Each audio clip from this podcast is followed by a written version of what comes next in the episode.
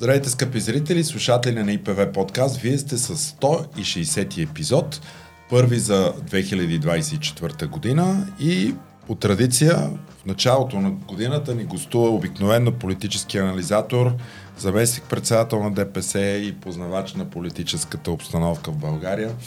Господин Осман Октай, здравейте. Добре дошъл. Благодаря здравейте. за много години на вас, на целия ви екип, да правите все така успешни благодаря ви и на вас. Много здраве Предаване. и а, точни и сбъдващи се прогнози. А, а може и да не се сбъдват, нали? особено ако те са лоши такива. А, докато ни гледате, може да коментирате а, под а, видеото. Всеки коментар, а, всяка реакция е изключително важна. Станете наш абонат а, за канала. Това е изключително важно, за да достигнем до повече хора защото считаме, че темите и въпросите, които обсъждаме, са важни с нашите гости. С мен ще бъде Емил Георгиев. Здрасти, Емо. Здрасти, здравейте на всички. Си пожелаваме една хубава година. Дай Боже, и да. общо взето време е да почнем добрите новини. Абе, като гледам от тази седмица, само добри, добри новини. Не, Добре ли са? Ами, сега ще видим колко са добри, ама като гледам, само с знак плюс отпред. Не, шегата на страна, но интересна седмица тя ни дава и до, доста материал, който да обсъдим, да. особено последните два дена. Особено последните два дена, откакто започнаха така да се радат някакви позиции, но ще говорим това, това след малко с нашия гост. Господин Охтай, миналата година направихте една прогноза, че Бойко ще управлява 4 години. Това случва ли се чрез така наречената сглобка, която е в момента, или по-скоро прогнозата се трансформира в посока Певски ще управлява 4 години? Всъщност а, а, трябва да направя една корекция. Предвиждах Бойко Борисов с неговия мандат да управлява 4 години, само че в коалиция с БСП и ДПС. Ага. Да, да, така беше. В, така, това да. се казва в, в да. този смисъл защото не можех да, а, така да приема, въпреки а, с а, моя скромен и нескромен опит а, в кухнята, че а, като а, с продължаваме промяната, след толкова много напрежения, атаки между Герб и Бойко, Борисов а, а, ще има а, общ език за управление. И затова предполагах, че зад кулисните играчи, които подготвят това управление, последните години участваха в преформатирането на управлението на страната след 20-та година от протестите на промяна през служебните кабинети на президента. Не очаквах а, тогава а, по-скоро а, да има управление с мандата на Бойко БСП и ДПС. И всъщност ние бяхме на една крачка това нещо да се случи. Аз си спомням една среща между Корнелия Нинова и Бойко Борисов, където те почти, много топли думи си те казаха почти, тогава. почти съгласуваха това управление. Mm-hmm. Последния момент обаче се случиха определени драми около Гешев, около главния прокурор. Определени събития, които а, промениха цялата а, подготвена конфигурация за това управление. И а, Бойко Борисов, притиснат от определени зависимости, а, се отдръпна, както и Корнелия се отдръпна.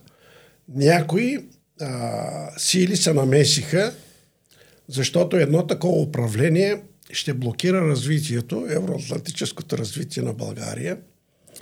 И а, и покрай войната в Украина и ред други събития, цялата конфигурация за управлението се промени и не случайно не е характерно за Бойко Борисов да се унижи до такава степен, не реализирайки и връщайки мандата, след това да подкрепи безусловно управлението на Продължаваме промяната и излъчения от тях министър-председател Академик Денков.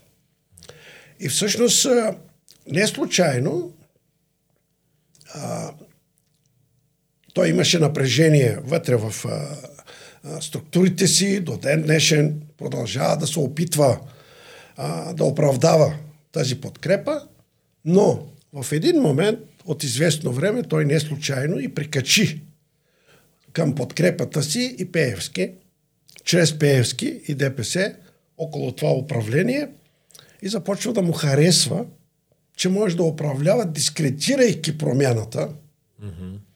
а, унищожавайки промяната, тези, които търсеха а, кой, модела кой, mm-hmm. и в един момент да подчинят а, промяната и да унищожат енергията на промяната. Е, той това го е правил с синята коалиция, ако си спомняте, той така ги претопи така, на. И, и долу-горе същия сценарий върви и сега в момента. И по този начин те гръб в гръб с Пеевски и ДПС имат 104 мандата и по този начин, като боата, задушават всеки ден това управление до ден днешен. И затова някои неща, дори около приемането на Конституцията, около някои а, регулатори, сега ще видите как а, по същия начин ще превземат държавата. Mm-hmm. Пак а, същите хора, срещу които протестирахме всички. Е така, ако гледаме зависимостите Борисов, Пеевски, Пеевски, Борисов, кой от кого е по-зависим? Борисов от Пеевски или обратното? Обратно. Пеевски а, чрез а, своите обръчи а, е силен в а, контрола на съдебната система, прокуратура, mm-hmm. съд. А, и от това най-много се плаши и Бойко.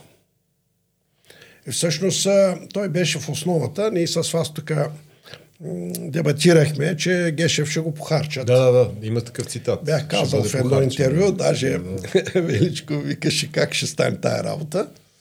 И видяхте какви екшени станаха с взривове и как за едно денонощие го похарчиха. За зависимостите, за които говорех.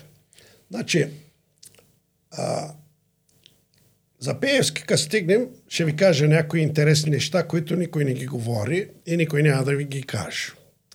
Откъде е тази сила на фамилията Пеевски с майка му и така нататък. Но... Е, ние сега говорим за Пеевски, нали? Но така? аз, за да не ви отнемам възможността е, различни въпроси да поставите, но а, в България винаги съм говорил в моите анализи, и в моите документални разкази, които направих, и сблъсъците, които в личен план дори, а, нека да кажем на а, вашите бъдещи зрители и сега настоящи, аз сега не съм заместник председател на ДПС, бях, понеже ме представихте като такъв утре, да, някой бивш, може да оспори. Да, утре може да оспори да каже то, то, какво се прави сега. Сега, а, Имаше едни много силни моменти в а, нашето съжителство с Доган, а, когато а, всевластие в нашата уставна а, партия, демократична партия от създаването, дори имаше мандатност. Два мандата. И хора като Доган, хора като Осман Октай, се подчиняваха на колективните решения като демократична партийна организация. И за да не се връщам към тези неща, как да го кажа, е, много неща, които мога да споделя с вас, но много хора ще помислят, е, че е нескромно от моя страна. Видите ли, аз си, ги предписвам тези неща. И познавайки тази кухня на сблъсъците, как се разви целият преход, модела Луканов, за които говорихме, създаването на СДС, кръглата маса, Великото ново събрание, приемането на Конституцията, Конституция, която до ден днешен ни създава тежки проблеми и така нататък. А, всъщност, а, последните години, особено след а, започването на войната от Путин, преди пет години, когато за едно денонощие Доган в Сарайте изхвърли Лютиместан като председател на партията. Около скандали с сваления самолет на границата, да. руски самолет, когато Лютиместан казваше, Сирия, да кажем, настъпах нали? руска мина. Да. Значи, ако ви прави впечатление, може да влезете в Google, да забележите в анализите следния момент. Винаги, когато преди коледа Путин излиза на 4-5 часа пресконференции годишни, винаги една седмица след това и Доган в Сарайте прави такива изявления, какво ще бъде развитието на България, света, геополитическата ситуация и така нататък. Това не са случайни моменти.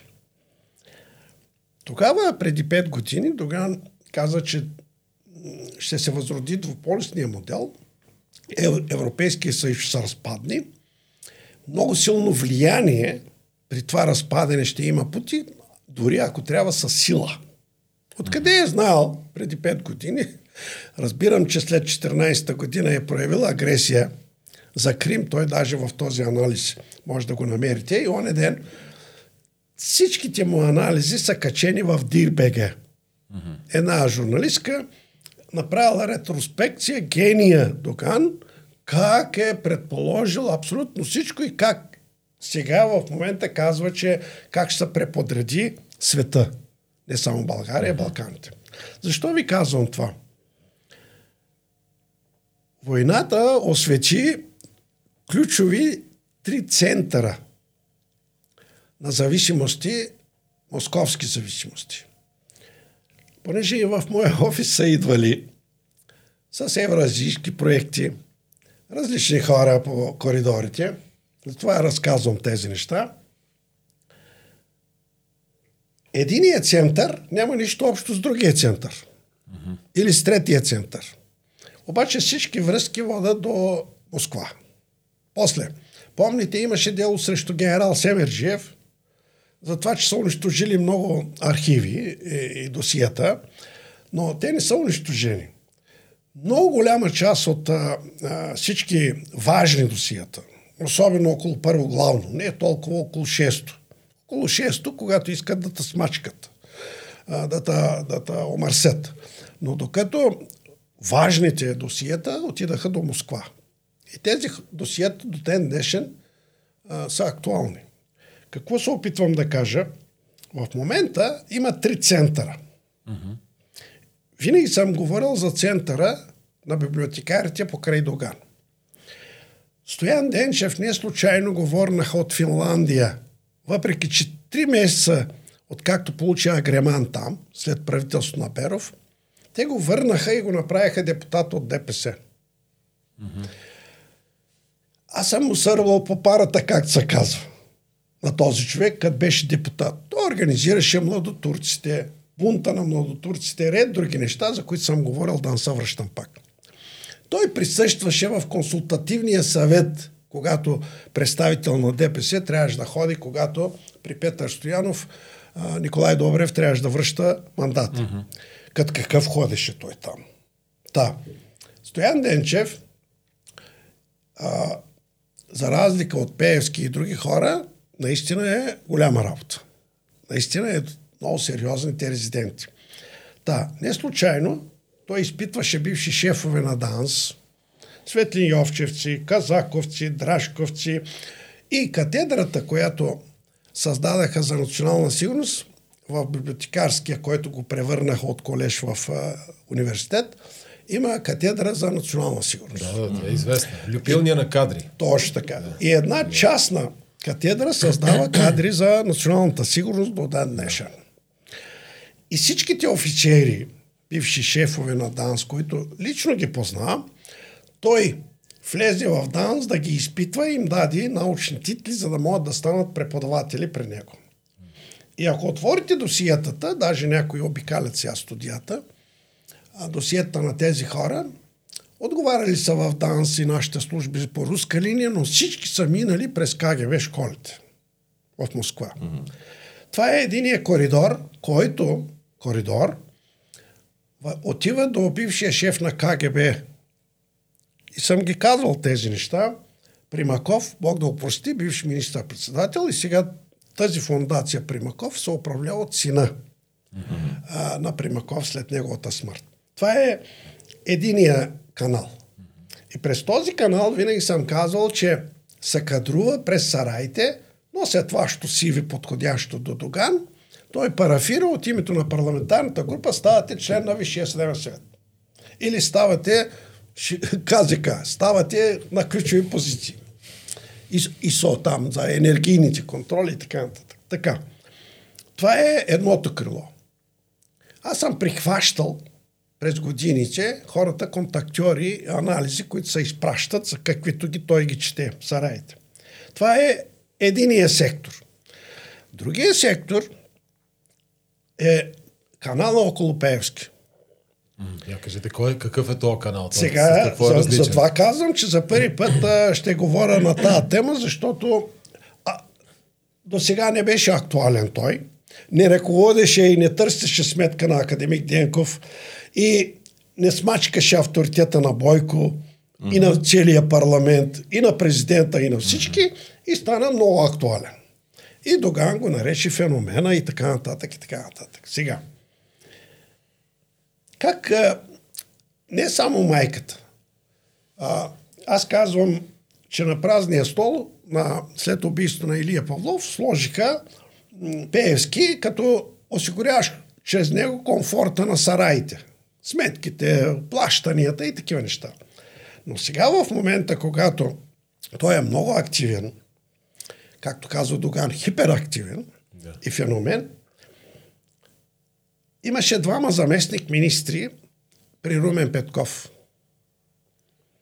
И съсетите. И двамата, Бог да ги прости, единият са самоубив Кокаляни. Румен Андреев. Mm-hmm.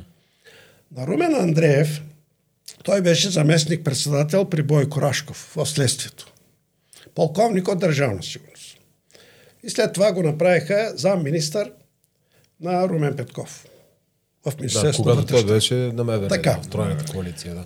Преди няколко години, 18-та година или беше 19-та, в Коколяне вилата жена му го намери с собствена пушка, бил със самоубил. Дали са го убили, дали се е самоубил, това е другата опера. Mm-hmm. Друга тема, не е моя работа. Другия а, фактор, име пак полковник от Държавна сигурност, се казва Паскал Паскалев. Да.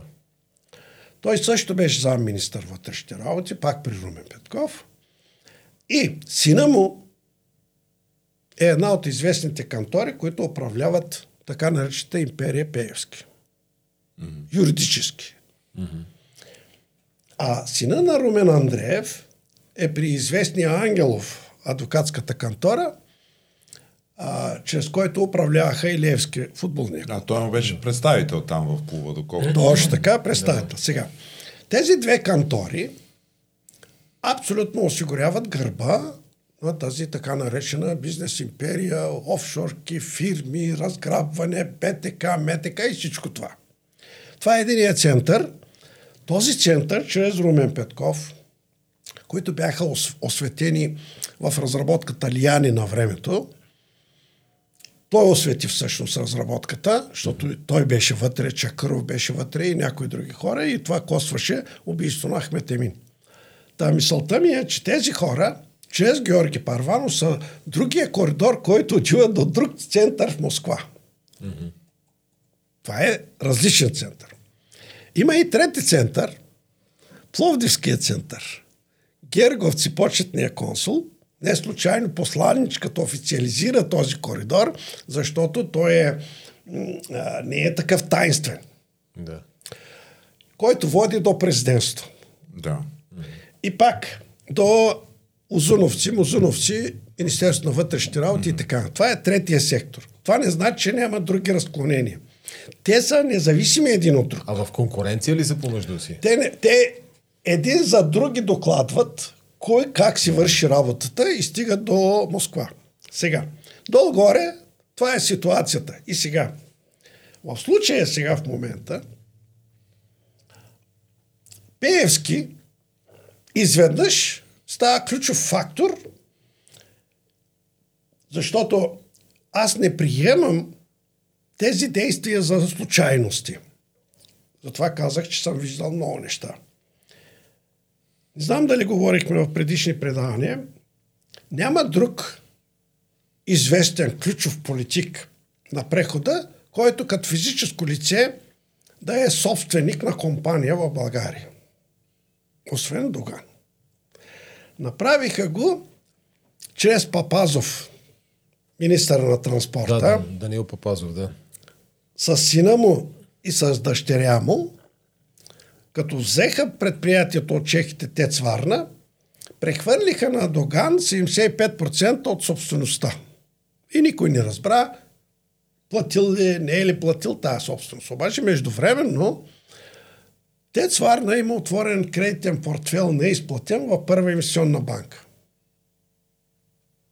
А Първа инвестиционна банка, след разграбването на КТБ, с посредничеството на Пеевски и тези кантори, за които говорих, а, направиха много цесии и покриха много кредитни досиета, които са отворени още в Първа инвестиционна банка. И на съди, и на прокурори, и на всякакви. Mm-hmm. Значи този кредитен портфел на Тец Варна изведнъж превръща Ахмед заложник в ръцете на другия център. Този, Примерно, кой, този, който контролира съдебната власт? Или... Този, който контролира прокурори, съдебна власт и така нататък. Сега, следващия момент, Ахмед, когато му прехвърлят тези акции, му казват спокойно, чрез твоето име ще, ще изключим договори с а, студени резерв мариците и ще оправим работа. И стана скандал и спряха а, студения резерв. Отначало сключиха договор и някъде около 20-30 милиона нещо направиха там, за да платят а, лихвите поне в кредитното досие. Обаче, Българ газ осъди Тец Варна на последна инстанция, която излезе сега през лятото, за 36 милиона. С лихвите. Mm-hmm. Да платя Ахмет. Междувременно, когато върви това дело, а, сина на доктор Чакров,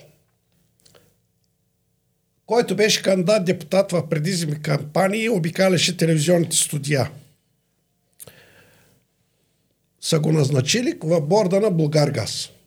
Сина на доктор Чакъров. Имате преди Джевдет Чакъров. На Джев, Джевджет са казва той. Джевджет Чакъров, сина му в борда на Българгаз. Да. През това време, когато Българгаз съди Доган и те сварна. Да.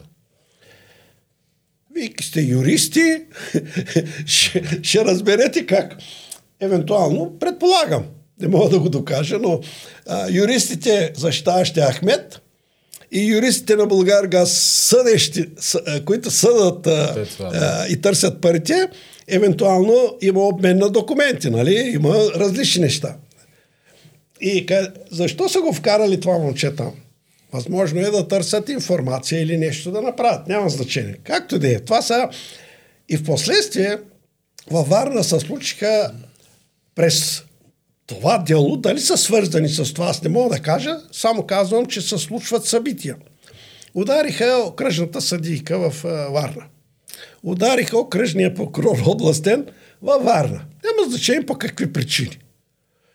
Въпреки това обаче, присъдата излезе на последна инстанция и един ден Ахмед получава изпълнителен лист като собственик на ТЕЦ Варна за 36 милиона. милиона. Сега ще ви върна назад малко. Интересно, кой ще ги плаща тия 36 милиона? Сега. А, значи, много неща се говорят в публичното пространство. За велики политици, велики държавници. Затова казвам. Аз съм свидетел на много неща. Винаги става въпрос за власт, пари и в някои случаи жени и така нататък и така нататък. Но, сега ще ви върна към нещо, което оне ден в едно предаване някой го спомена. Когато ние се разделихме с Доган 2001 година, че предоставя партията и управлението на Симеон на Илия Павлов, и нашите пътища се развалиха с Ахмед. Тогава се разделихме. Той тогава изключи органите за управление на партията от а, решение. И тогава в публичното пространство аз бях обвинен като шеф на предизборния щаб на ДПС които той не участваше тогава, че не бил номиниран от регионите и остана да води само Добрич. И ако не бяха гласовете от Турция, нямаше да влезе в парламента. И тогава а, той побесня. Значи, аз с а, моя скромен опит, след първия преврат в Кърджали 96-та година за да напуснат ОДС и свърлиха от партията всички основатели, включително и мен, промениха устава за еднолично управление и напуснаха ОДС и направиха Обединение за национално спасение с патрон Симеон. Тогава почват да готвят връщането на Симеон. Както да е, да се връщам към тези неща. Знайки с кого си имам работа, аз направих две неща. Преди изборите 2001 година. Дадах власт на регионите, те да правят листите, за да изолираме групировките, мафията и обръчите. Второ, регистрирах фонд избори в съда. И Хасан Адемов, доктор Хасан Адемов, жив и здрав сега, за това, че оглави този фонд и заради мълчанието си, Ахмед още го държи близо до себе си и два пъти го направи министър. Другия член на този... Той беше добър министър на социална Значи аз не коментирам кой е добър. Това министерство, те казват, Значи, че аз- той е аз- много добър експерт. Е, Значи, е експерт, да. Аз не говоря кой е добър, Да, да. кой не е добър. Аз регистрирах фонд избори в съда. Доктор Адемов, той е писан в съда. Доктор Адемов председател. Това не е ли? е? Каква е? Това е фонд избори, като е, фонд Фундация, Победа имаше на СДС фондове, такива, които ги регистрираш и там след това. Другите двама членове на този фонд беше единия Карада и другия Ахмет Емин. Бог да, Да. го прости. И вкарах в съда, получиха регистрация и въз основа на регистрацията Адемов отиде, разкри банкови сметки в а, банките и, и аз като шеф на председател на пред... Защо е важно това? Не заради мене.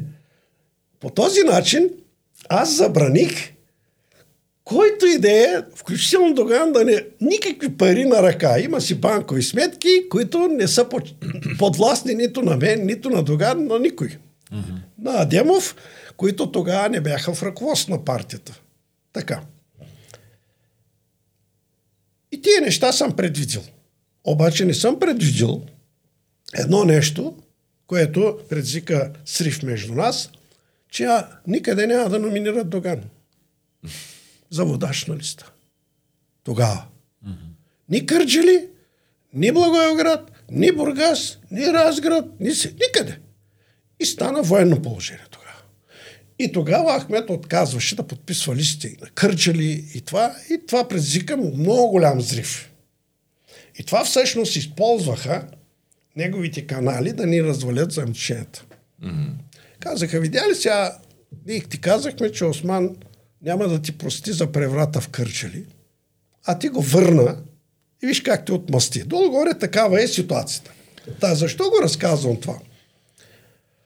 И аз като си подадах оставките тогава, гледам в а, а, медиите, шефа на предизборния щаб Осман от тая откраднал там 350-400 хиляди долара и автор няма. Като 400 каймета на Татяна Дончева. Долу-горе нещо подобно. И аз знаех, вече разбрах откъде идва всичко това. Та, за да не удължавам разговора, аз извадих от равновесие Доган на едно заседание есента, когато трябваше да подкрепим или Петър Стоянов, или Георги Парванов. И когато го притиснах а, с моите аргументи, защо е против Петър Стоянов, пред 150 човека, той тогава ме обвини, че моите позиции не са политически, а по-скоро за това, че съм откраднал някакви пари. Отидах и аз казах, това чакай бяхме и отивам в съда. Иван Татарчев, Бог го прости, беше адвокат. Заведахме долу. На първа инстанция, инстанция мина, загуби той. Беше осъден за един лев за клевета. И на втора инстанция дори обжалва той. И пак беше. Защо го разказвам толкова подробно това нещо? То откачи, че беше осъден за един лев за клевета тогава. И нападна съда. Дори Бог го прости Иван Григоров, му отговори много остро, Доган да не си позволява да напада съда и така нататък. Сега. Решил е, че трябва да го овладее покрай... Така. Тази След загуба. като Ахмед тогава 2003 година, тогава завърши е, нашето дело, откачи за един лев. Представете ли си сега, като получил 40 милиона, какво му се е случило? При условие, че те абсолютно контролират цялата съдебна система. А, в те, те 36 милиона изглеждат важни. Там ли идва а, така тази близост между Пеевски и Доган в момента? Тоест, Пеевски ли ще покрива тия 36 милиона, значи, че, той, че го поставят на значи, такава може, важна позиция? Може да разсъждаваме в две, в две посоки. А, в моите анализи през годините, които съм правил, не, не, не рядко и, и на, случват се нещата. Зато и разказах подробно как са го направили собственик. Помните ли, когато на 21 години от МДСВ Пеевски става шеф на борда на пристанището? Да. Е, това, това малко хора го помнят, нали? но, но с последствие много пъти е така, е сочен този факт. Да. И сега, как така той като шеф на борда на пристанище Варна, да не си помислим, че с Папазов нямат допирни точки. Mm-hmm. Да. Защото и той също бил голям фактор пристанището там. То там става министър на транспорта. На транспорта, точно така. да. Защо да не си помислим, че единият център поставя капан на другия център, за да подчиняват и да кадруват те чрез сараите. Нали ме разбрахте сега? И Ахмед става собственик на Тецварна, както казахме. След това обаче, как така са го осъдили? Въпреки Пеевски, въпреки всички, цялата им власт в съдебната система. Ето, делата на Бойко едно по едно отпадат, нали така? Та мисълта ми е, аз мисля, че Доган е вкаран в капан с Тецварна и това го поставя в а, изключително тежка, не само финансова, и всякаква зависимост вече не е толкова от библиотекарите, колкото от а, другото крило на Пеевски и тези хора, за които говоря. И жеста към Пеевски от страна на Доган в момента е молба да, да покриете ли 36 милиона като и изведнъж, партията ли? И изведнъж, това, това ли се случва в ДПС изведнъж, в момента? лицето Пеевски си предлага услугите. Вика, виж какво? Вие не можахте да се справите с делата и изведнъж Пеевски става много активен и за председател номиниран, и за председател на парламентарна група. Име това е, защото иска да излезе от Магницки най-вероятно. Това е другата страна. Значи, какви са целите на Пеевски и, и, и тези адвокатски кантори? С зависимости от Москва, както казваше Радев на една моя среща, като отишъл в Сочи, Путин първо го попитал за 700 милиона, кога ще ги върнем, mm-hmm. от Южен поток. Там са закачени и Пеевски и Бойко заедно. И тия 700 милиона от Москва, независимо, че ги контролираш чрез тези неща, те през цялото време, а, плюйки Москва и проявявайки прекалено много голяма агресия срещу Москва, това не значи, човек, когато дължи много пари и някой го притиска, той се прави на противник.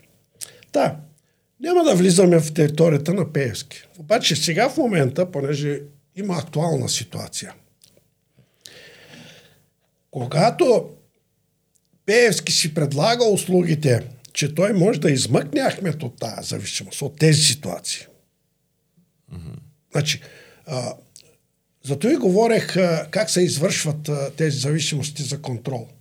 Mm-hmm. През годините. Поставят да затъниш до тук с активни мероприятия и накрая ти искат да ти помогнат. Та, изведнъж Ахмед става изключително зависим от а, това задължение, от тази ситуация и отива а, Пеевски, услужливо казва, виж какво, ние може да организираме така нещата, че да покрием. Дори с тези неща са свързани смяна на Гешев, атентата, някои други неща. Не случайно споменах в какво МВР са работили бащите на тия момчета, нали, mm-hmm. и, ваши колеги. Та. Пеевски изведнъж чрез Пеевски слагат контрол върху сараите. Това се опитвам да кажа с тези неща. Обаче в един момент Сега идва момент и Пеевски казва, аз министри не искам. За министри не искам. Обаче те водят битка да влязат в регулаторите. Регулаторите са много по-важни не само заради мандатност, но да контролират много бизнес сектори в държавата. Примерно финансовия контрол. Да, затова вчера Примерно, срещата казика. беше а, с, и с участието на Певски и другите политически лидери от сглобката. И сега. Тоест Певски беше допуснат извънредно там. Така. И освен тези а, регулатори, изведнъж обаче другия център на Ахмед се сещат и вика, чакай сега. Пиевски като председател на парламентарна група еднолично, ако почне да реди негови хора, къде са нашите хора? Mm-hmm. Нали ме разбрахте се? И изведнъж, аз зато и казвам, за да говориш за Доган и модела Доган, трябва да си същал с, с него да. много добре. А, защо го крият някъде в едни сараи? И, и, и, и трябва, за да можеш да говориш а, а, за него, как се организира дори личния живот. Да. В този смисъл изведнъж някой му казва, слушай, трябва да има втори подпис. Най-малкото. Къде ще останат нашите хора в тези регулатори? И така се появява Джевдет И Чакъров. тогава се появява Джевдет Чакъров.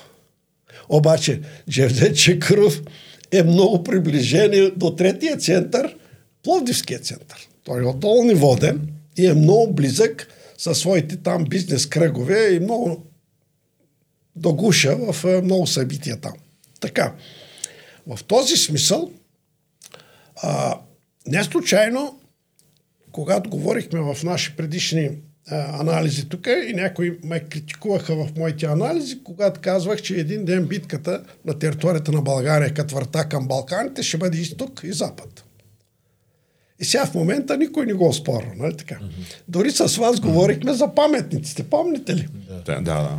И така. както виждате, аз вече не говоря за тях, ама върви процес. Дойдоха, така. дойдемо времето и на паметници. И ще така. продължава тази битка. Кой ще превземи тази логистика? Колко са активни? Всички.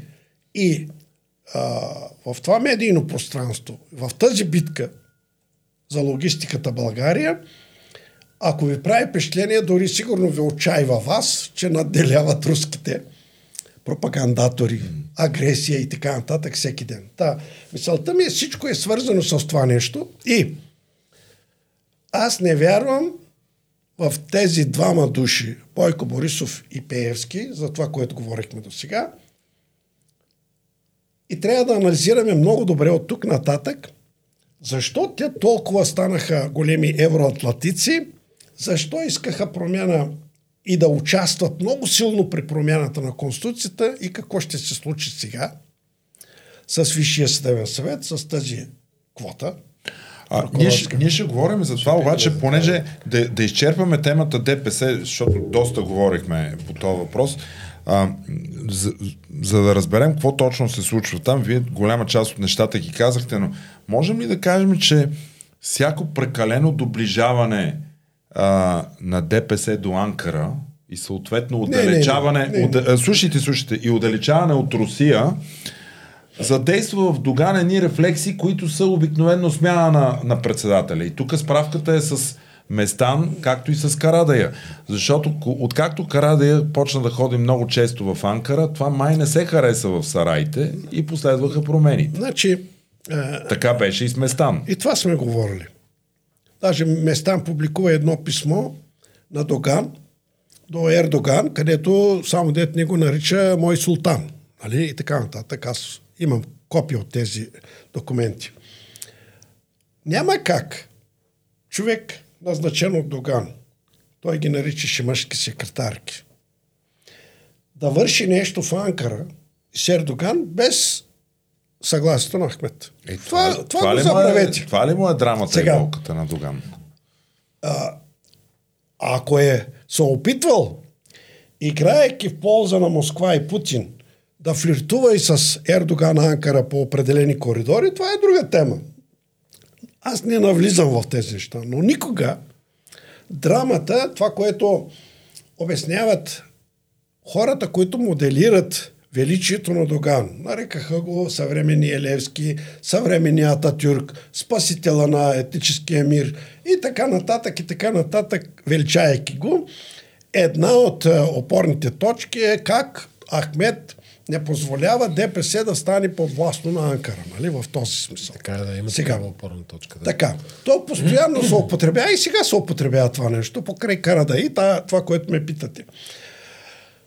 А, сега, аз въобще не анализирам а, този момент, защото, пак казвам, няма как някой да върши нещо там от назначените от него хора и без като преносител на неговото а, такова. Примерно, малко ако е неглижиран от Москва в един определен момент, на него му трябва да прати някого до Ердоган, Анкара, за да се сетят за него. Mm. Те, тия неща така стават, но не искам да навлизам в тази технология. Говоря за настоящата ситуация. В един момент, за първи път, Ахмед излезе с остро писмо, както срещу Карадай, и тогава казах, че е на дуспата. Mm-hmm. Сега излезе покрай 4 януари годишната на ДПС да. с второ писмо, където а, в това писмо, ако добре се анализира стила на Доган, да, е много интересен, така, а, вече а, спокойно можем да кажем, че Пеевски не си е свършил работа, това, което му обещал. Независимо, че преобразуваха собствеността в акционерно дружество много бързо, независимо, че много бързо регистрираха в търговския регистр акции над 800 50 хиляди по 10 лева и независимо, че Ахмет отново стана акционер с ООД-то на 70% от акциите.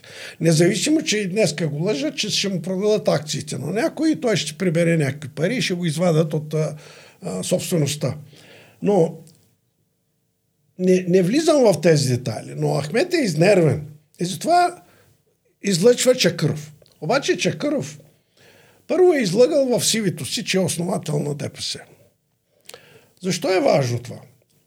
Ако погледнете на седми или на осми, те са отишли в Кърджали за честването на годишната от създаването на организацията в Кърджали.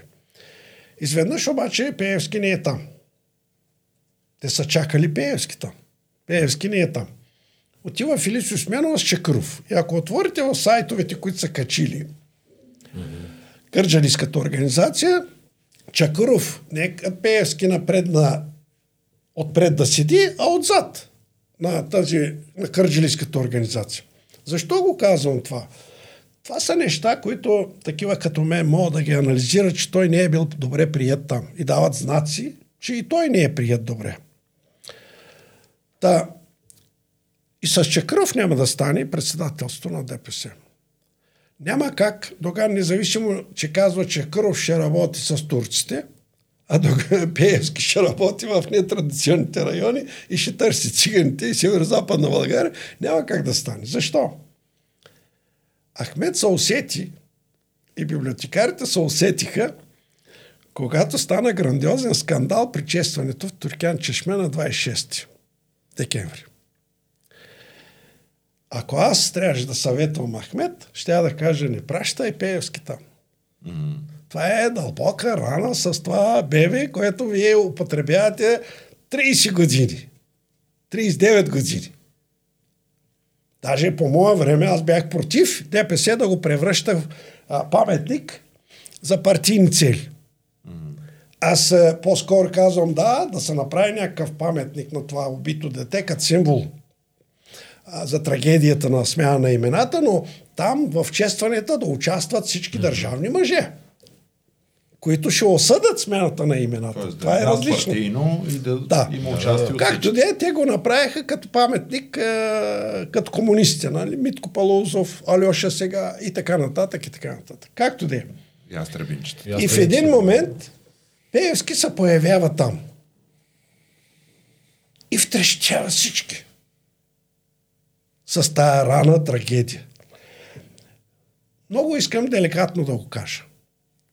Казвам го като Осман от тая. Това е толкова чувствителна теза.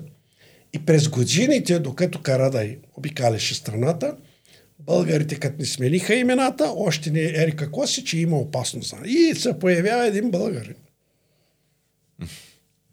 И тия хора са втрещени, разбирате ли? Има, има си определен се едно в Кюрския район в Турция Ердоган да, или на някои мероприятие на турските националисти, сивите вълци, да прати, защото при нас се създаде, Доган създаде много фундаментализъм. Да, единият момент е това, втрещяване. Втория момент, за първи път на това мероприятие, не, нямаше нито един представител на изселническа организация от Турция. Демонстративно, дори с декларация излязаха българче. Второ, не, там за първи път не бяха турските дипломати. Нито генерално консулство от Пловдив, нито посолство. Какво значи това? Това значи, че Ахмед няма да получи тия 50-60 до 90 хиляди гласа от Турция вече. Това е значи. И драмата е тотална. Той зато и сега не е пратил Певски в Кърджили, а отишъл и така нататък. Сега, тези неща вече говорят, че Ахмед заради всичко това, което говорихме за тия пари и ред други неща, губи контрол, губи самоконтрол. И понеже тази година той юбиляр 70 години прави, ето аз да съм жив и здрав, правя 72 години тази година, но ставаме емоционални и понякога а, не можем да вземем правилните решения. И всичко е възможно. Ще кажа нещо от уважение към вашата битка за правосъдие. Дай Боже нещо да не му се случи на Ахмед, понеже в Москва и в Русия много често някой пада от третия етаж. От балкони. Някой Да, като получават инфаркти. се, да, инфаркти има, да. Представете ли си нещо да се случи с Доган и овластени от него Пеевски да стане собственик на тази партия? И не случайно Ахмед казва, Това че няма ли да се партията се, без, е преврала. без да падне от балкона? И тогава, и тогава, не, не, не, аз говорихме до сега. Ахмед не иска да губи контрол. Така е. И до Дилян Пеевски и когато той за първи път вкара мандати в Стара Загора с циганите, в други райони, където оглавяваше листи в Пазарджик, Стара Загора и така нататък, изведнъж много интелигентно момче Летифов се появи около него. И когато излъчиха снимката от сараите на заседанието на Доган Пеевски седи в средата, кой седи до Дилян Пеевски? Седи, не е Хамид Хамид. Не седи Йордан Цонев. Самия тогава. Не седи Филис Усменова. Доган е от лявата страна. Но до него седи това момче, който той създаде Летифов. Да, Халил Летифов. Да. Халил Летифов. Защо го споменавам? Утре, други ден, ако Пеевски трябва да... Той може последния момент да каже аз не искам да създавам напрежение в партията, оттеглям се, за да не дразня, Халил. но ето го Летифов. Разбрахте ли ме, какво ви казвам? Значи очакваме Така че, епизод. така че долу-горе, познавайки технологията на тези събития и тези неща, информирани, и въпросът е, в тази битка, как ще оцелее Ахмед? За това говорим всъщност. Защото той само власти Пеевски. То още не е овластен от конференция или от Ерикос. Защото вие юридически знаете, че регистрацията на партията в съда е вписан Карадай като Все председател на още той е формалният И председател. той трябва да подписва всички документи.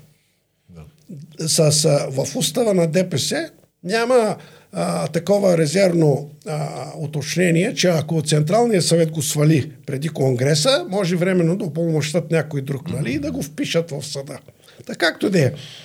Няма да се изненадаме сега в момента да, да следват други събития и аз а, споменах Летифов, но покрай Доган може да излязат а, други имена на Конгреса, съвсем друго лице да оглави Движението за права и свободи в февруари месец. Добре, чакай само да питам за това от оцеляването на Доган, че ми стана така интересно. То по какъв начин е свързано с оцеляването на сегашната, на сглобката, на сегашното управленско мнозинство? Мнозинството в парламента и значи, правителството. А, сближаването на а, ДПС и прилепвайки ДПС при цялото управление е единствено се дължи на Бойко Борисов. Не е на Доган. Значи, а, още от а, първия момент mm-hmm. двама души подкрепиха Карадаи и Дилян Пеевски подкрепиха правителството, гласуваха за Денков. Да. Сега аз в едно друго интервю казах, че тия два гласа може да струват 40 милиона. И имаше много натиск от страна на Пеевски за, срещу енергийния министр, срещу различни сектори, за да подпомогнат уреждането на тези неща. Обаче, случая Магницки не дава възможност да има свободно движение на сакове с пари, тегляне на пари като Васил Бошков от Булбанк на времето, за да ги носи на Горанов.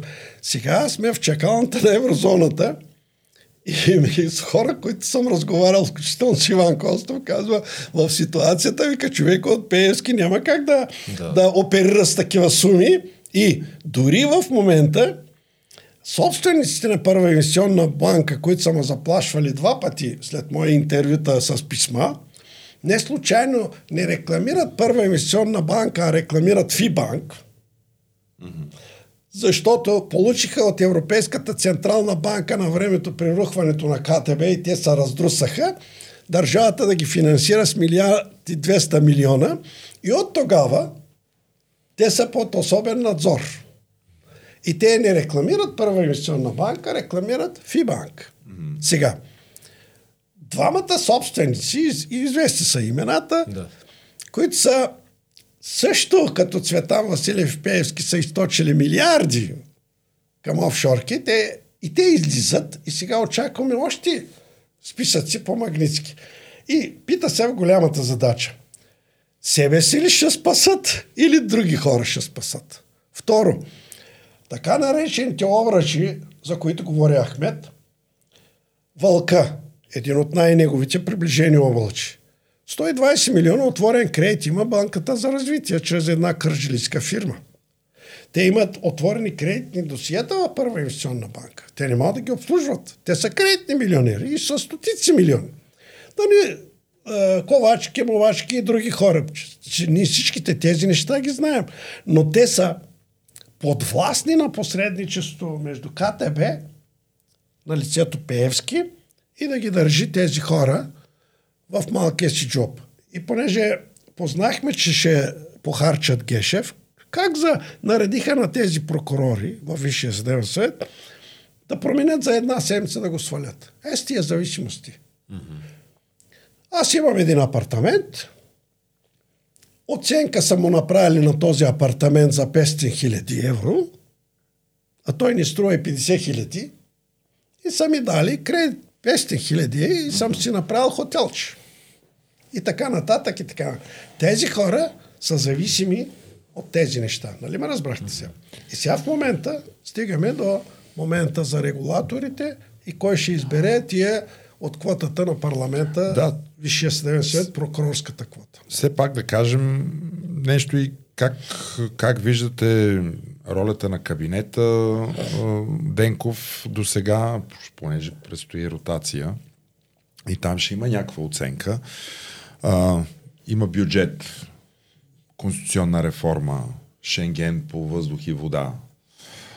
А, Някаква перспектива за еврозоната? Еврозоната има. предстои тази година. Въобще да дадем някаква значи, оценка за, за това ще, правителство, защото сега, март месец най-вероятно ще е друго. Къде, къде се намериха пресечните точки около така наречения евроатлантизъм? Да. В началото казахме, че били, били са на крачка да направят друго правителство с Бойко, нали, мандата. Обаче, преди в нашите предавания тази война а, направи много промени за битката за логистика в България и Балканите. Mm. И не случайно а, путинофилите постоянно говорят, че това правителство са ръководи от Козак, от американците, ние сме ери какво си, ери какво си, постоянно. Защо? Защото са изнервени. Аз ще ви дам един пример. всички превзети коридори в България през тези 30 години, модела Луканов, олигархичния модел, всичките водеха към Москва, не само енергийни. Валю Златевци и така нататък. В един момент обаче западните наши партньори обявиха президента Радев за агент за влияние на Москва. Официално. Така Защо беше. го направиха? Защо го заобиколи и е, шефа на Пентагона, министъра на отбраната, като дойде в България, не отиде на среща с него. Обаче, с новия посланник, американския посланник, представители на 40 компании отидаха в президентството. И много, много не са шумя около това нещо, тази среща.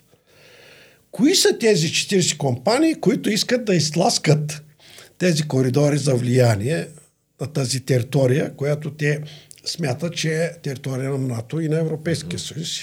И особено важна логистика е България с това, което става в Сърбия. Това, което става в Македония. По принцип, което става в Балканите. Он ден един в кавички добър московски анализатор в Националното радио говореше как Балканите ще определят бъдещето на Европа, на НАТО и на всичко. Само, че всичко това минава през Москва, казва той. Та, защо го казвам това? А, изведнъж това нещо, Пеевски е затова толкова е агресивен и се прави на по-голям, а, как беше, а, католик от папата. Евроатлантик. Защото а, а, те искат да бъдат троянски коне да влязат там. И Бойко. И по този начин а, те са принудени, задушавайки промяната, както казахме, да изглежда, че те управляват страната и то по натовските правила. Обаче, винаги ще търсите запетайка. Тази запетайка във всяка промяна по този път конституция, закони, дали е поставено на правилното място. Имаше една поговорка, помня от моите младежки години за съдебната система и адвокатите. Mm-hmm.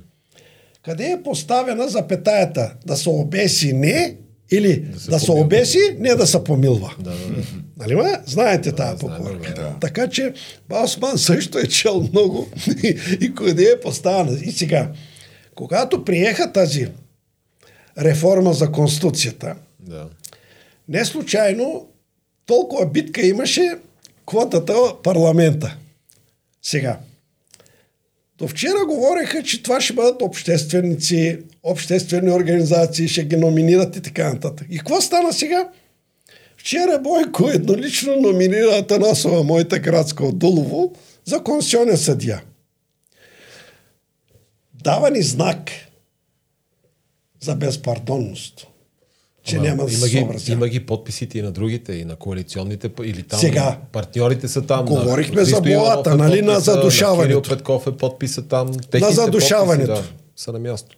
И сега, а, моя бивш кадър Атанасов от Исперик, за който съм разказвал много в предаване на Слави и в други предавания, а, така малко емоционално го казвам и го споменах и на разговора ми с Иван Костов онеде се натиска да става председател на парламента.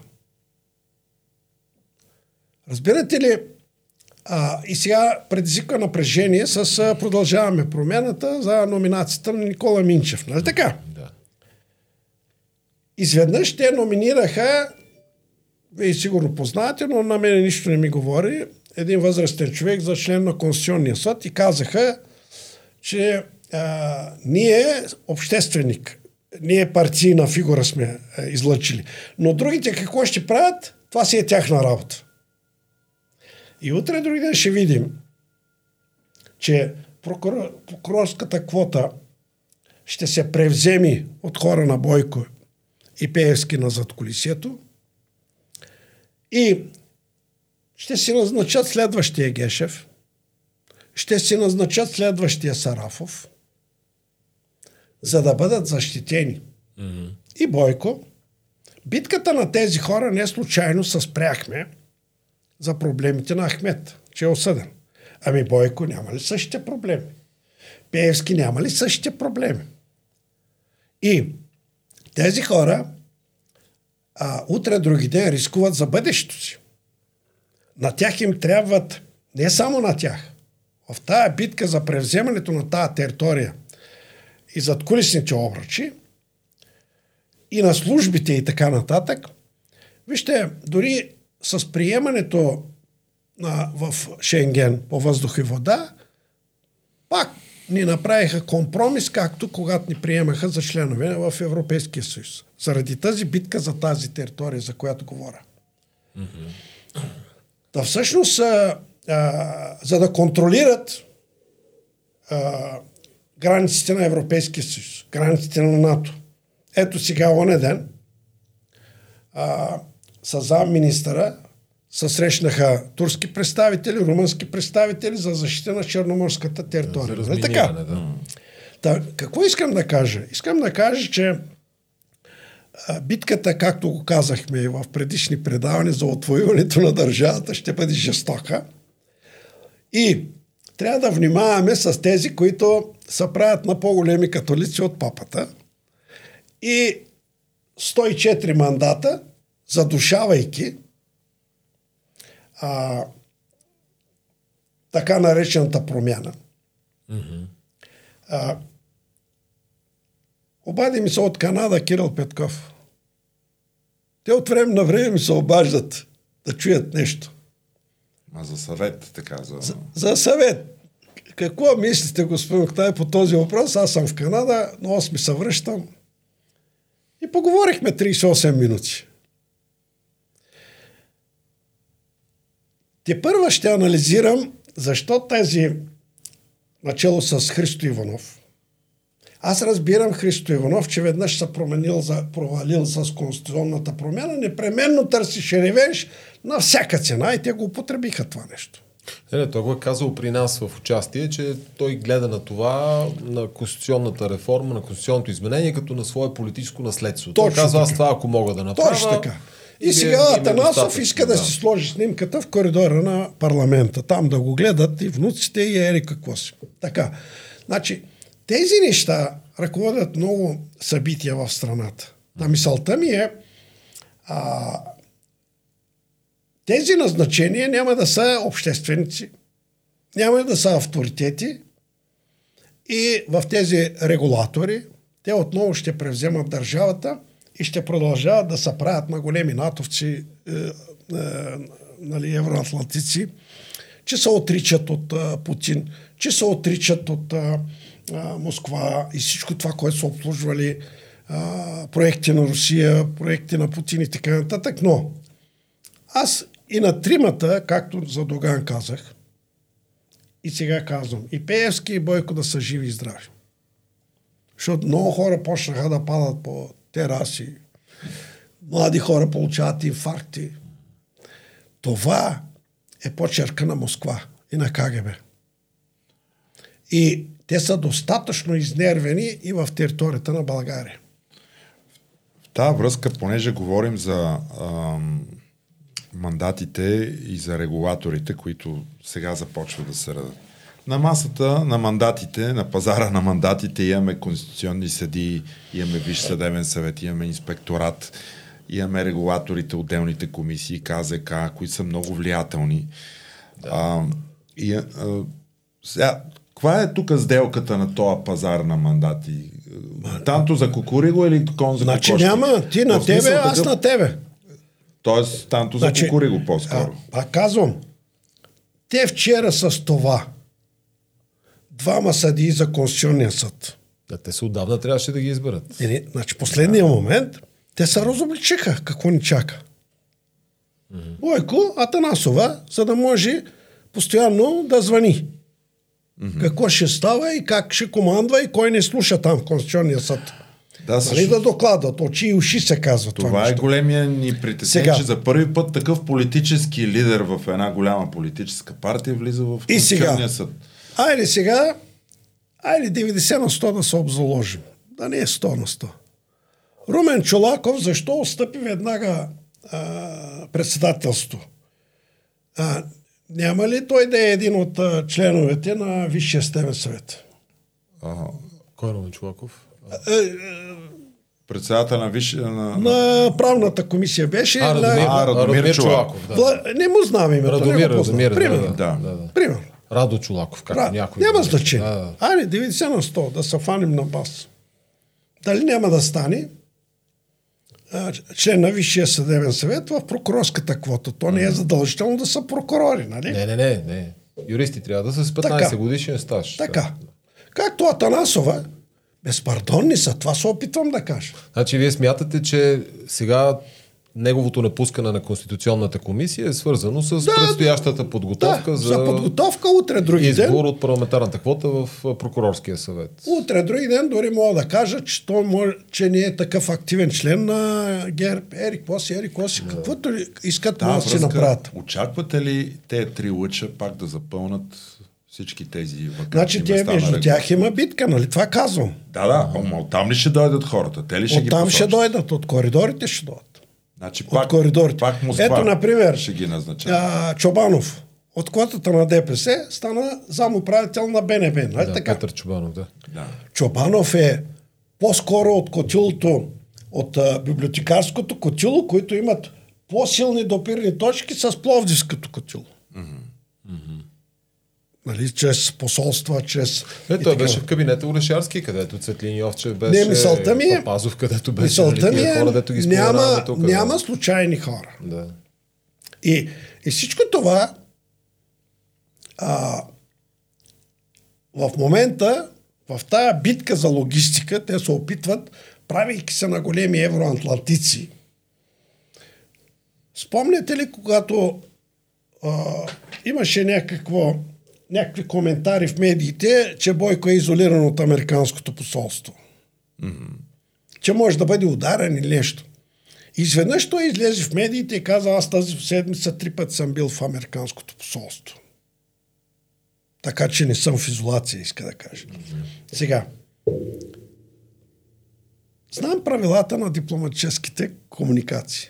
Не може дори да си министър-председател, президент, три пъти да ходиш, когато си искаш в Американското посолство, да се срещаш посланника. Не става така Да, те викнат ли? Как? да те поканят, да оговориш срещи, да, да, да се съгласуват програми, къде ще стане как. Оня ден имаше едно предаване, а, как а, Пеевски, преди да бъде посочен по Магницки, много бързо, чрез тези адвокатски кантори, а, прехвърлял собствеността си. Материална собственост, финансови и така нататък. Много бързо месеци след преди да бъде и се е подготвил Демек. От Демек бил информиран. Аз в едни интервюта казах, Ерик Рубин беше на среща и покани Ахмет в Сараите, независимо, че Ахмет, почетен председател, правеше се, че той не ръководи партията.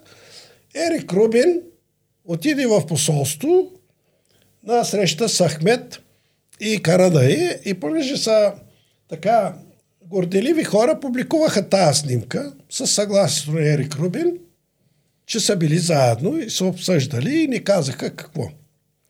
Как действат дипломатите? Ерик Рубин отишъл. Знам, понеже съм комуникирал много често преди години, когато бях фактор ония години, те не ти казват нищо, само могат да, задад- да ти зададат. Примерно, само един въпрос между всичко останало, като говорят, само да зададе Ерик Рубин един въпрос. Пеевски, то много ли е важен фактор в ДПС, господин Доган? Нищо повече няма да коментират. Нали ме разбрахте? Да, да. И тези неща, само един такъв въпрос, дават основание вече mm-hmm. а, да- да, се изчистят много неща. И после, и другото, което трябва да споделя, за да не отчаиваме вашите слушатели в тая битка, говори се и се очаква следващи списък. по Магницки. Така. И там се очаква да фигурират много ключови хора, много ключови имена, затова защото ние неглижираме закона Магницки и казваме, а, той не се отнася за нас и нищо не представлява. Аз мисля, че не е така.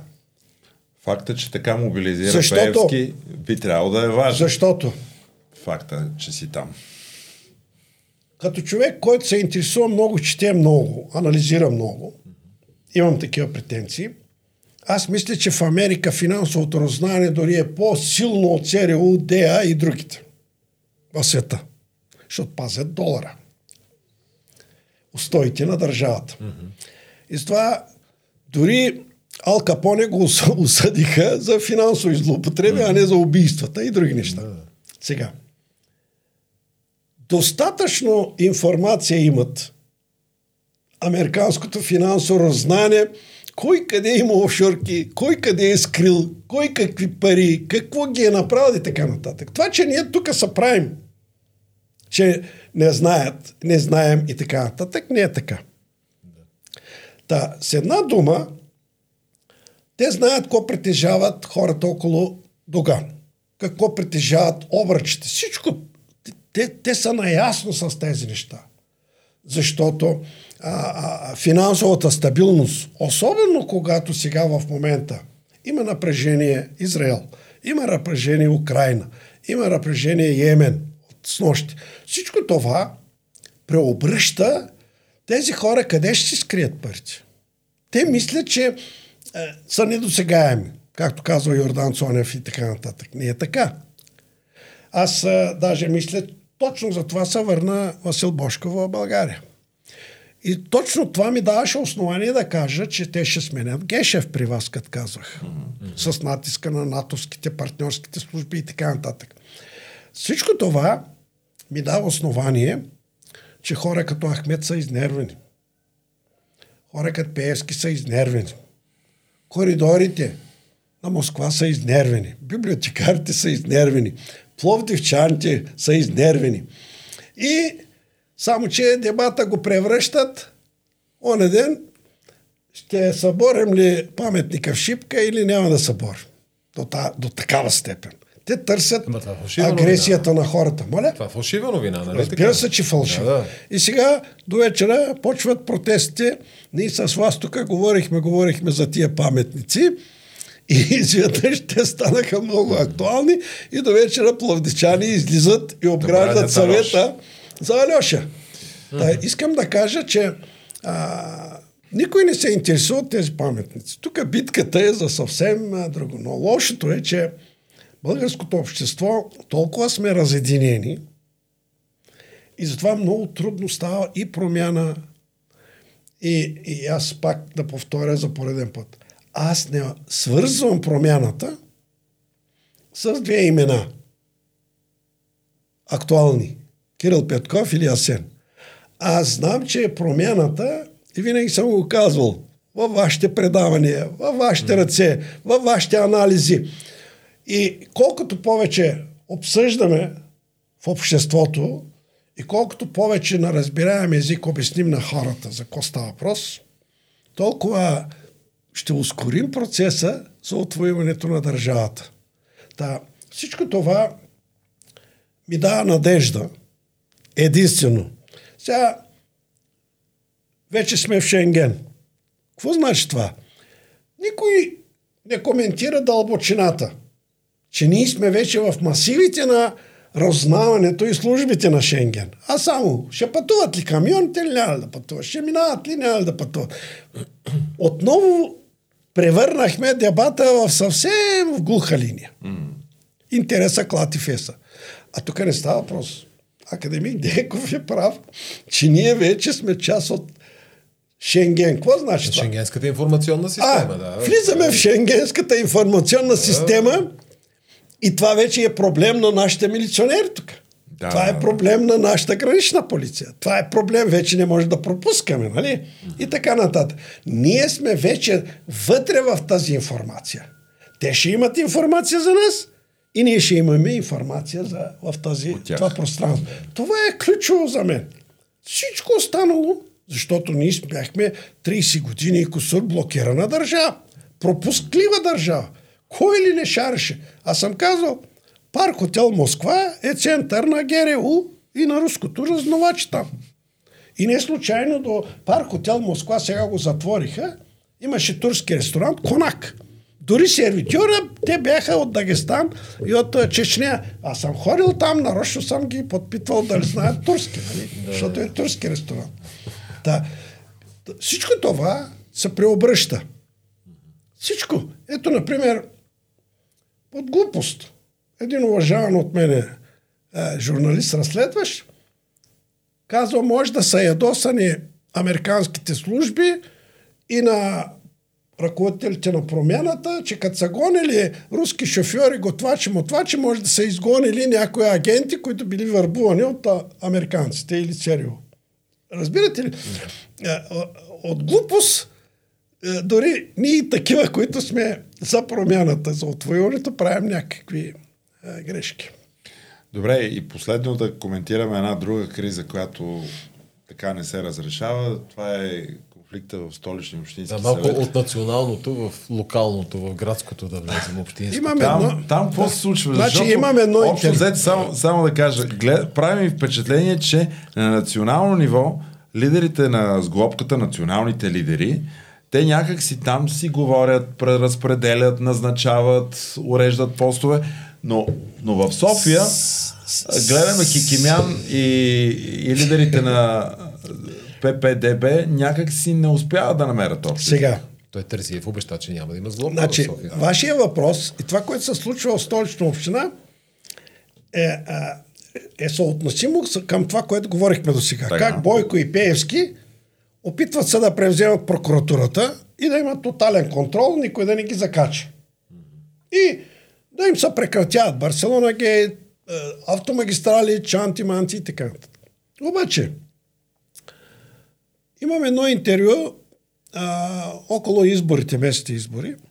Казах, че софиянци да не оставят бъдещия кмет, който ще изберат, заложник на парламента, да дадат възможност на а, съветниците да могат да, си, да бъдат гръб на бъдещия кмет.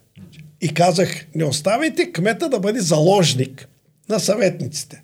Защото всички коридори а, в София, а, които харчат парите, нашите пари, на софиянци, корупционни схеми минават през тези съветници. И го казах в интервюта. Бордовете на различни общински предприятия и така нататък и така нататък. Сега.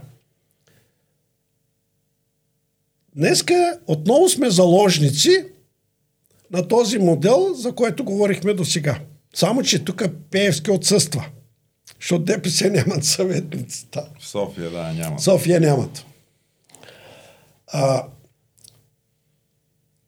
изведнъж има един голям проблем. За първи път аз не го познавам кмета. Няма значение. Те, според мен, направиха голяма грешка. По време на кампанията се концентрираха и някой ги вкара в концентрацията около е, личността на кмета, кандидат кмета. Да, и неговото. И неговата фамилия. Нямаше кампания за листата на съветниците. Аз не забелязах такова нещо, може да бъркам. Борис Бонев само изпъкваше, аз даже не знаех кои други са в тази листа за съветници. Има ли достатъчно фигури? И да се работи за листата за вземане на мнозинство. За да могат евентуално кмета да не го оставят да спечелят заложник. Защо? Защото Община София е втора България. И не случайно кариерата на Бойко тръгна от София като кмет. И колко години Бойко управляваше общината и тези коридори? Милиарди. Как така Бойко сега ще предотврати разкритията не само за Боклука. И още много други неща. Има и още един проблем. Не можеш ти да влияеш на човек, който си е продал компанията и има стотици милиони в портфела си. Не можеш да отидеш да кажеш, ви сега, за 2 милиона свърши ми тая работа. Или за 20 милиона свърши ми тая работа. Те имат проблем с uh, Терзиев. Mm-hmm. Защо? А, без да звучи като реклама. След като говориха толкова много за дядо му, за баща му, това са хора, които са били първо главно управление. Нека някой да отвори книгите и да види кои мозъци и какви хора са били в първо главно управление. Даже целият контрол на нашия така наречен преход от конституционната, от кръглата маса, абсолютно минава през първо главно управление. За това, което говорихме до сега. Те, хората сега като ви слушат и ще кажат, ама ето това е значи потвърждението, че той е поставен от първо главно управление. Сега, Терзиев, за сега, да сега ще ви поставено кажа. лице да И управлява. сега ще ви отговоря на това, което се опитвам да кажа. Когато е, така разсъждавам, зато и казах да не ме приемата, когато в друга ситуация ти си израснал в едно такова еродирано семейство на такива хора от първо главно. Митю Гестапото не е бил първо главно. Други хора не са били първо главно управление. А, всичкото, Любен Гоцев не е бил първо главно управление. Та мисълта ми е, това са мозъчните центрове на много сериозни хора, които повечето са били дипломати в цял свят, с езици и еродирани. Какво се опитвам да кажа? Когато едно младо момче израсне в такова семейство, тези еродирани, това еродирано семейство са го подготвили не само да стане личност, но да знае как да се предпази и да се направи. И после, аз съм убеден, не случайно един ваш колега, Бог да го прости, почина, правим документален филм за него, нали така? Той също от такава фамилия, нали така?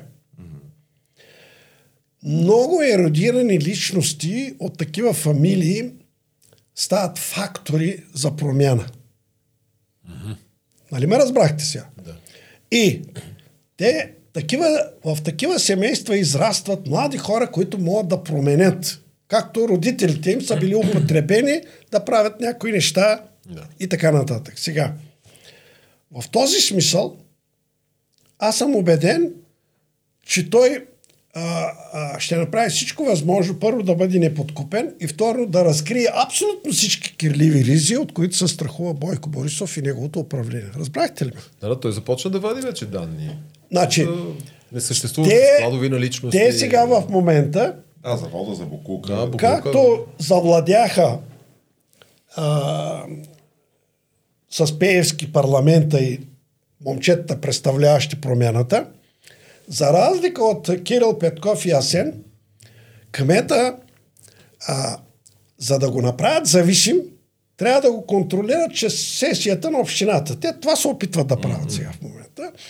И да му налагат определени ключови фактори в управлението на общината. Оттам е конфликта сега в момента.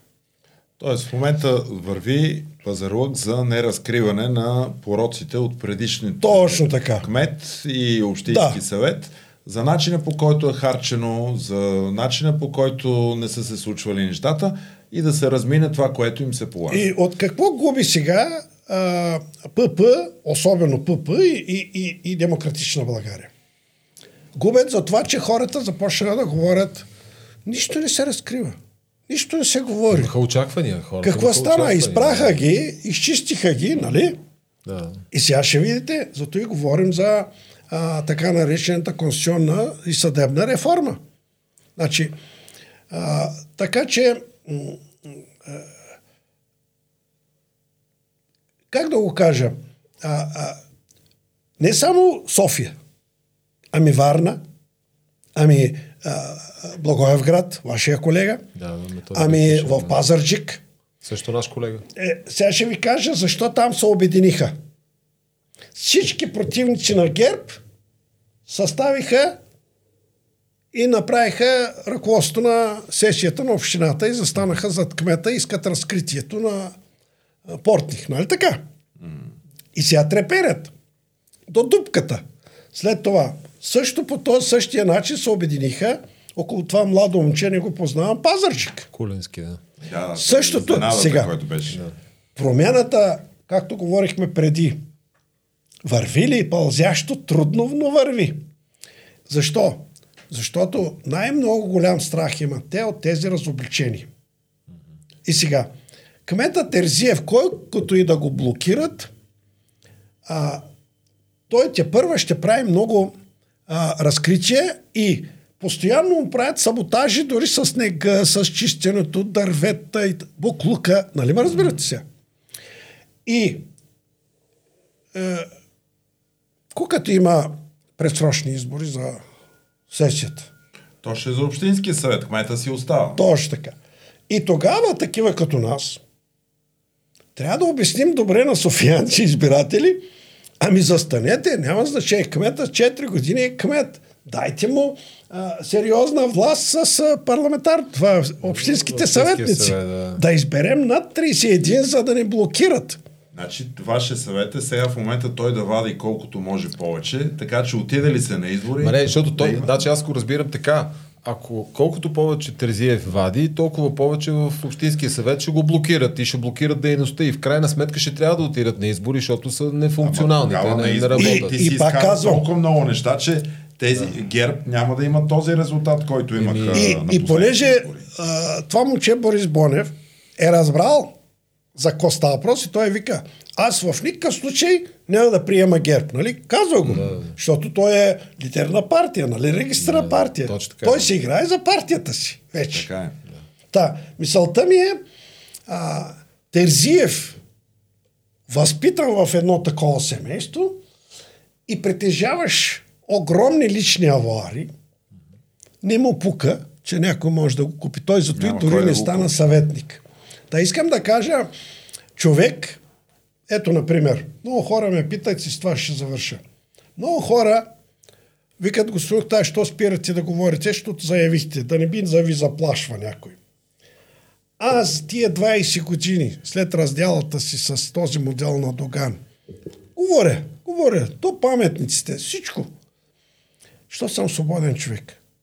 Когато човек е свободен и може да си изкарва прехраната и не е останал на улицата, те дори за народните представители, за разлика от всички държави, включително в Турция, след определен мандат не те пращат на трудовата борса, Да, да подсигуряват. Да.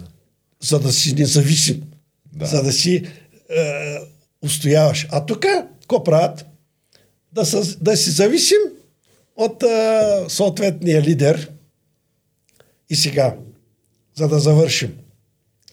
Разбрахте ли сега защо Бойко с, и Пеевски са дали гръб в гръб и всеки ден седят на първия ред, преди не ходеха в парламента. За да контролират утре отново съдебната власт, да не би да ги подгони службата, както казваме, ние обичаме да казваме. И ще бъдем разочаровани, както от състава на. Аз даже, не знам, ви не съм юрист като вас, вие по-добре ще кажете. За мен е предишния модел 17 гласа по-ми даваха някаква гаранция, че от съдиите някой ще даде отпор, когато избират, нали? А сега само прокурорската квота ще избира главния прокурор и, и, и край. Това беше и наше предложение, главният прокурор да се избира Избира от, от, пленума. или там както ще се или нарича, да. Там общото събрание а, на двете Не, на аз зато двата и не съвета. навлизам Да, в технологията. Не Да, познавам да. тази ситуация. Да, да. Примерно, защо не предложиха Катя Михайлова, професорката, познавам я от... Работили сме заедно в ОДС, СДС на времето. Защо не я... Хем помагаше постоянно. Защо не я предложиха за конституционен съдия, примерно? Е, или примерно Атанас Кадишева от Висшия съдебен съвет. Тя, Например. беше, тя беше номинирана, но Абе, в не един момент е отпадна. но... Еми така излезе по медиите. информация, Да, не, не, информация. нали ме разбирате? Да.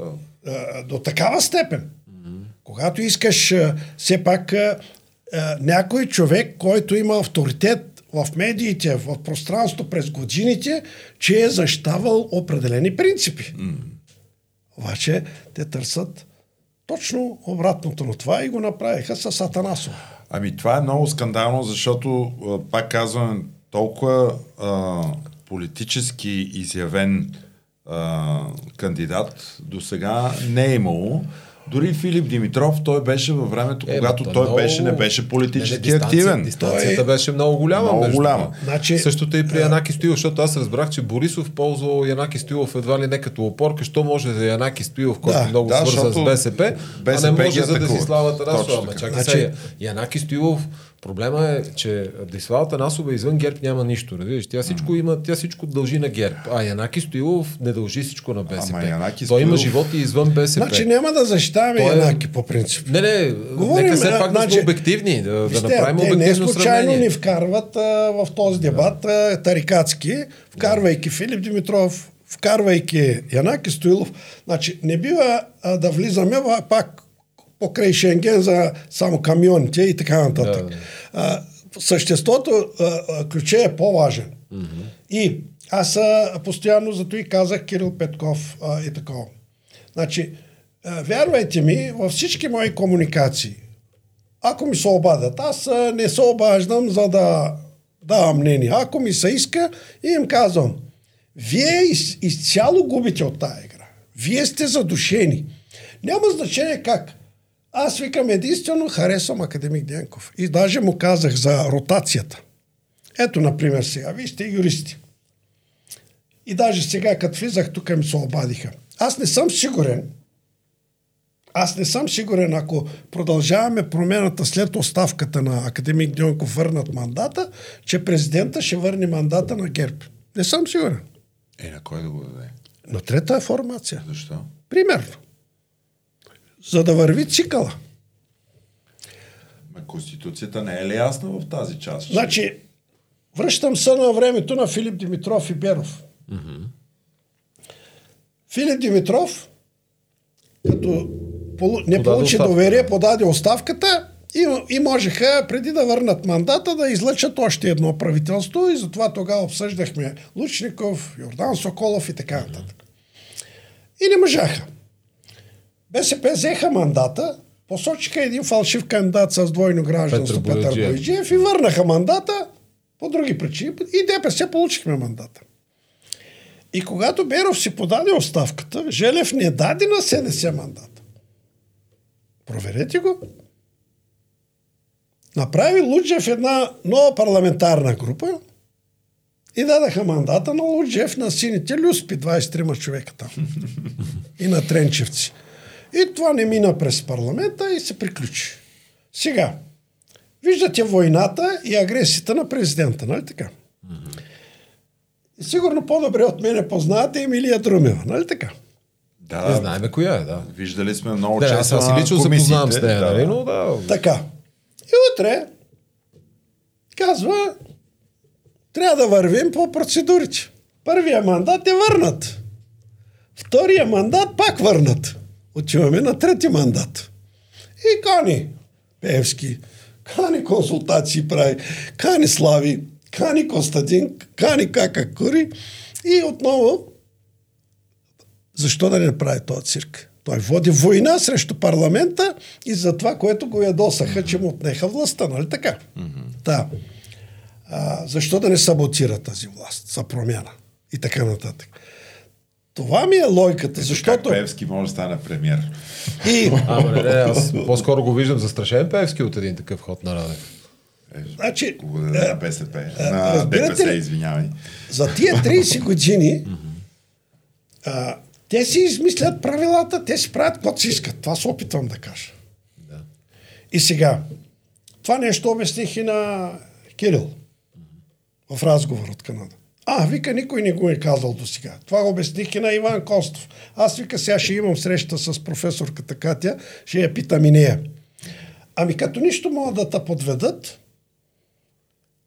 най-елегантният начин им казах е академик Тенков, като си подаде оставката, с техния мандат да посочат, без да връщат мандата, Мария Габриел, а не, не с може мандата. оставката на премиера влече, има произнасяне на Конституционния съд. Той казва, оставката на премиера е равносилна на оставка Тогава, на, на правителството, на цялото правителство. И не може, обаче аз изпомням, когато а, 2013 година Борисов подаде оставка след а, тия енергийните протести, така наречените.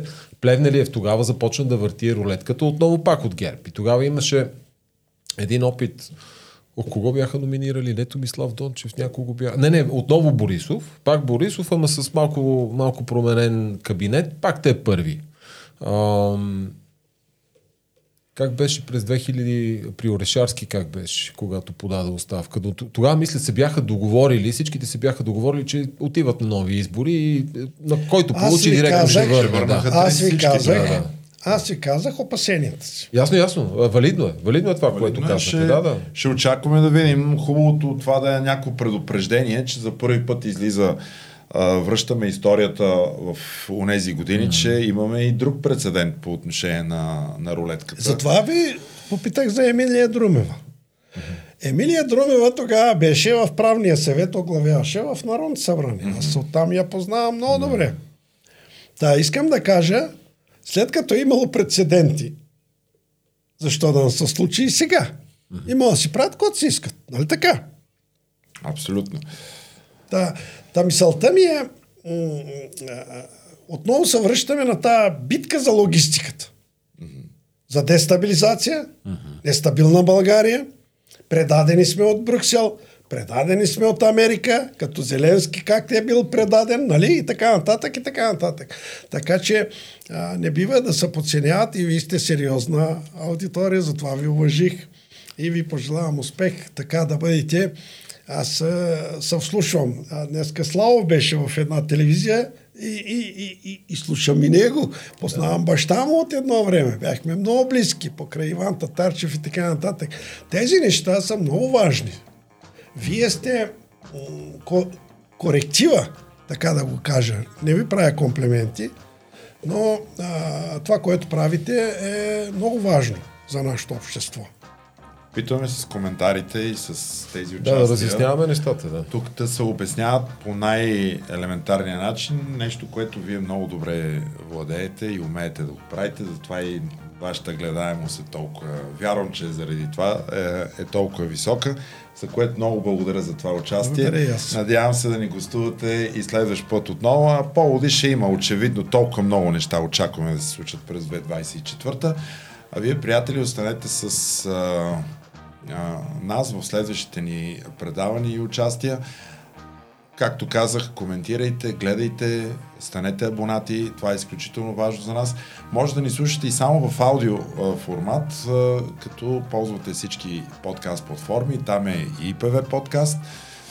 Може да бъдете наш дарител в системата Patreon или в всички други начини, които сме описали подробно под епизода. Останете с нас до следващия път, ще бъде отново интересно. До скоро!